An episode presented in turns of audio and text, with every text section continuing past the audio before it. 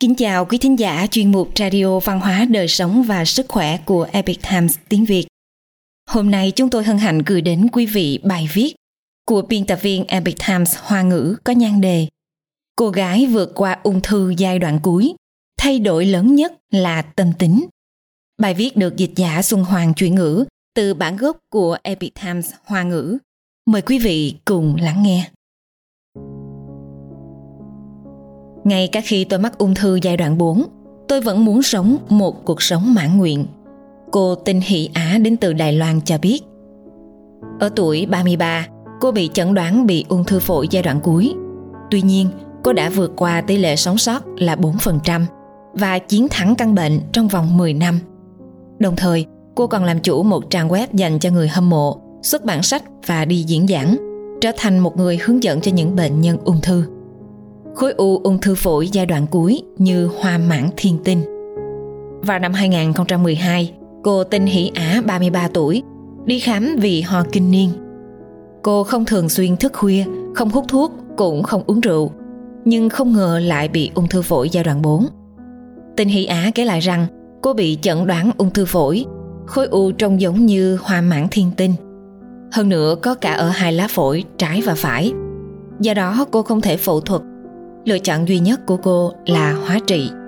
Lúc đó, cô tên Hỷ Á bệnh nặng và phải nằm trên giường bệnh. Cảm thấy rất yếu ớt. Nhìn thấy mẹ tần tạo chăm sóc, cô phát hiện tóc mẹ chỉ sau một đêm đã bạc đi vì lo lắng cho căn bệnh của cô. Hóa ra câu chuyện về Ngô Tử Tư là có thật. Cô tên Hỷ Á nói, cô rất bất ngờ khi biết rằng tóc người ta thật sự sẽ bạc đi chỉ sau một đêm vì quá lo lắng.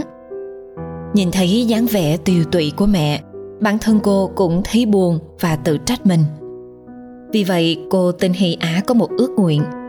Cô cầu mong ông trời cho cô sống lâu hơn mẹ dù chỉ một giây để mẹ cô không phải chịu nỗi đau người đầu bạc tiễn kẻ đầu xanh đồng thời cô cũng quyết tâm dù quá trình điều trị tiếp theo có khó khăn đến đâu cô cũng sẽ kiên trì tiếp tục nỗ lực chiến đấu với ung thư và sống sót Căn bệnh ung thư phổi của tên Hy Á là ung thư biểu mô tuyến phổi tiến triển. Vì thể ung thư của mỗi bệnh nhân là khác nhau nên cần phải kiểm tra thêm để đưa ra phương pháp điều trị chính xác nhất. Ung thư biểu mô tuyến phổi là một ung thư phổi không tế bào nhỏ. Ông Lý Cương Viễn, Phó Viện trưởng Bệnh viện Song Hòa tại Đài Loan cho biết, phương pháp điều trị chính cho bệnh ung thư phổi không tế bào nhỏ giai đoạn cuối là điều trị bằng thuốc, bao gồm liệu pháp miễn dịch, liệu pháp nhắm trúng đích và liệu pháp hóa trị, vân vân. Hiện tại liệu pháp nhắm trúng đích có thể đưa ra liệu trình chính xác tùy theo tình trạng của mỗi bệnh nhân và có hiệu quả lên tới 70 đến 80%. Tuy nhiên sau khi Tinh Hỷ Á trải qua các cuộc kiểm tra sâu hơn, cô phát hiện ra rằng loại khối u của mình không thể điều trị bằng liệu pháp nhắm ngoại trúng đích. Trừ hóa trị ra thì không còn cách nào khác. Cô đã phải chịu đựng các thủ thuật như cái ghép mạch máu nhân tạo, hóa trị, rút dịch từ phổi, vân vân. Mặc dù tình trạng của cô đã có một lần được cải thiện sau khi tiếp nhận điều trị, được các bác sĩ đánh giá là ba bệnh nhân hàng đầu. Nhưng sau đó, khối u bắt đầu có biểu hiện kháng thuốc hóa trị. Phim chụp X-quang cho thấy màu trắng đục, nghĩa là phổi của cô lại bắt đầu tràn dịch. Vào thời điểm đó, bác sĩ nói với Tinh Hỷ Á rằng có một loại thuốc nhắm trúng đích mới đang tìm người thử nghiệm lâm sàng – mà cô lại đáp ứng các điều kiện, do đó có thể tham gia thử nghiệm. Bạn tôi đã nhắn tin để động viên tôi, nói rằng chắc chắn là do tôi đã làm việc rất chăm chỉ, nên ông trời đã cho tôi cơ hội uống thuốc nhắm trúng đích. Tinh Hỷ Á cho biết, điều này đã cho cô sức mạnh để suy nghĩ tích cực. Cô sẽ nỗ lực vì tất cả các thành viên trong gia đình và bạn bè, những người quan tâm đến cô. Sau 2 tháng trải qua các tác dụng phụ nghiêm trọng như nôn, đau dạ dày, tiêu chảy và dị ứng da nghiêm trọng, vân vân. Cơ thể cô mới dần thích ứng với loại thuốc nhắm mục tiêu mới. Kết quả điều trị khiến cô vui mừng. Hình ảnh chụp các lớp vi tính cho thấy khối u đã nhỏ đi rất nhiều. Khi bạn nhìn cận cảnh cuộc sống của mình, có thể là một bi kịch. Nhưng khi bạn kéo dài ống kính, cuộc sống có thể là một vở kịch vui. Đây là một câu nói của danh hài Charlie Chaplin. Và tên Hỷ Á cảm thấy Câu nói này rất phù hợp với tình huống của bản thân. Nhờ sự kiên trì không bỏ cuộc mà cô mới kéo dài được sự sống cho đến tận bây giờ. tiếp xúc được với nhiều loại thuốc trên thị trường để kiểm soát căn bệnh của mình. Sau khi bị ung thư, thay đổi lớn nhất là tâm tính. Sau khi mắc ung thư, Tinh Hỷ Á cảm thấy sự thay đổi lớn nhất của cô là ở tâm tính. Cô cho biết, hóa ra cái chết lại gần với mình như vậy. Đời người cũng chỉ ngắn ngủi mấy chục năm. Rất nhiều sự việc kỳ thực không cần phải suy tính quá nhiều. Điều nên làm là sống cho hiện tại. Tinh Hỷ Á nói, cô cho rằng điều quan trọng hơn là sống hạnh phúc mỗi ngày và làm bất cứ điều gì mình muốn đừng nghĩ mình là một bệnh nhân bạn mới có thể sống hạnh phúc trong khi tiếp nhận điều trị tinh hỷ á đã xem một bộ phim và được truyền cảm hứng bởi một câu trong bộ phim đó.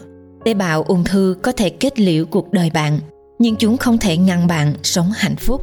Lúc đó cô đã quyết tâm rằng mình phải sống một cuộc sống hạnh phúc. Cô đã lập một danh sách những mong muốn với tổng cộng 46 mục sau đó hoàn thành từng mục một. Trong đó cũng có rất nhiều mục là những người bạn tốt hoặc thậm chí là những người lạ đã giúp đỡ cô hoặc cùng cô hoàn thành, khiến cô vô cùng cảm động. Lập thời gian biểu chống ung thư. Về cuộc sống hàng ngày, Tinh Hy Á đã có rất nhiều sự điều chỉnh. Trước đây, cô thường ăn ở ngoài, nhưng giờ thì cố gắng hạn chế. Bữa sáng của cô rất lành mạnh, một quả trứng luộc và nước ép cô chú trọng hơn đến việc tập thể dục. Thay đổi từ tập thể dục không thường xuyên sang tập thể dục ít nhất 30 phút mỗi ngày. Cố gắng hai ngày cuối tuần đều đi leo núi vào buổi sáng, không nghỉ giữa chừng, lên và xuống núi trong khoảng một tiếng. Phát huy tinh thần vị tha Có một lần, Tinh Hỷ Á đến bệnh viện và nhìn thấy một bệnh nhân đang khóc bên ngoài phòng khám. Trông rất đau buồn nên cô đã đi đến trò chuyện. Bệnh nhân đó được bác sĩ thông báo rằng cần hóa trị. Anh ấy cảm thấy rất đáng sợ bởi vì anh ấy nghe những người khác nói rằng mỗi khi hóa trị thì tình trạng sẽ trở nên tồi tệ hơn. Tình Hy Á nói với anh ấy rằng cô cũng đang trải qua hóa trị liệu và hỏi anh ấy rằng anh có nghĩ rằng tình trạng của tôi đang trở nên xấu hơn không? Lúc đầu anh ấy không tin.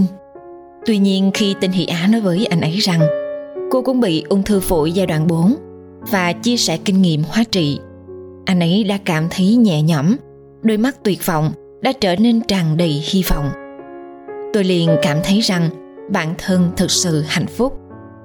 Tinh Hy Á cảm thán. Cô cho rằng mình đang làm một điều gì đó vị tha. Kiểu hạnh phúc này, so với khi được dùng một bữa ăn thịnh soạn hoặc được ra ngoài chơi thì mạnh mẽ hơn nhiều cô bắt đầu chia sẻ một số câu chuyện, suy nghĩ về tình trạng của mình với các bệnh nhân khác thông qua blog thậm chí còn viết những trải nghiệm của bản thân thành sách để xuất bản Tình Hy Á hy vọng rằng blog của cô có thể ảnh hưởng đến những bệnh nhân ung thư và hướng dẫn họ đi trên con đường đúng đắn để chiến đấu với căn bệnh. Rất nhiều bệnh nhân ung thư đã được truyền cảm hứng từ các bài viết của Tinh Hỷ Á. Cũng có một số bệnh nhân, sau khi đọc cuốn sách của cô, đã có thêm sức mạnh, tăng thêm dũng khí để tiếp tục sống cô tinh hỷ á cười nói kỳ thực tôi xuất bản sách không phải vì để kiếm tiền bởi vì hiện tại viết sách cũng không kiếm được tiền tôi cảm thấy chỉ cần có thể giúp được ai đó tôi sẽ thực sự cảm thấy rất vui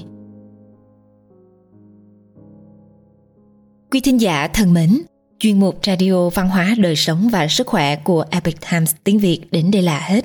Để đọc các bài viết khác của chúng tôi, quý vị có thể truy cập vào trang web epictimesviet.com. Cảm ơn quý vị đã lắng nghe, quan tâm và ghi danh theo dõi kênh. Mến chào tạm biệt và hẹn gặp lại quý vị trong chương trình lần sau. Kính chúc mọi điều bình an và tốt lành tới quý vị cùng người thân.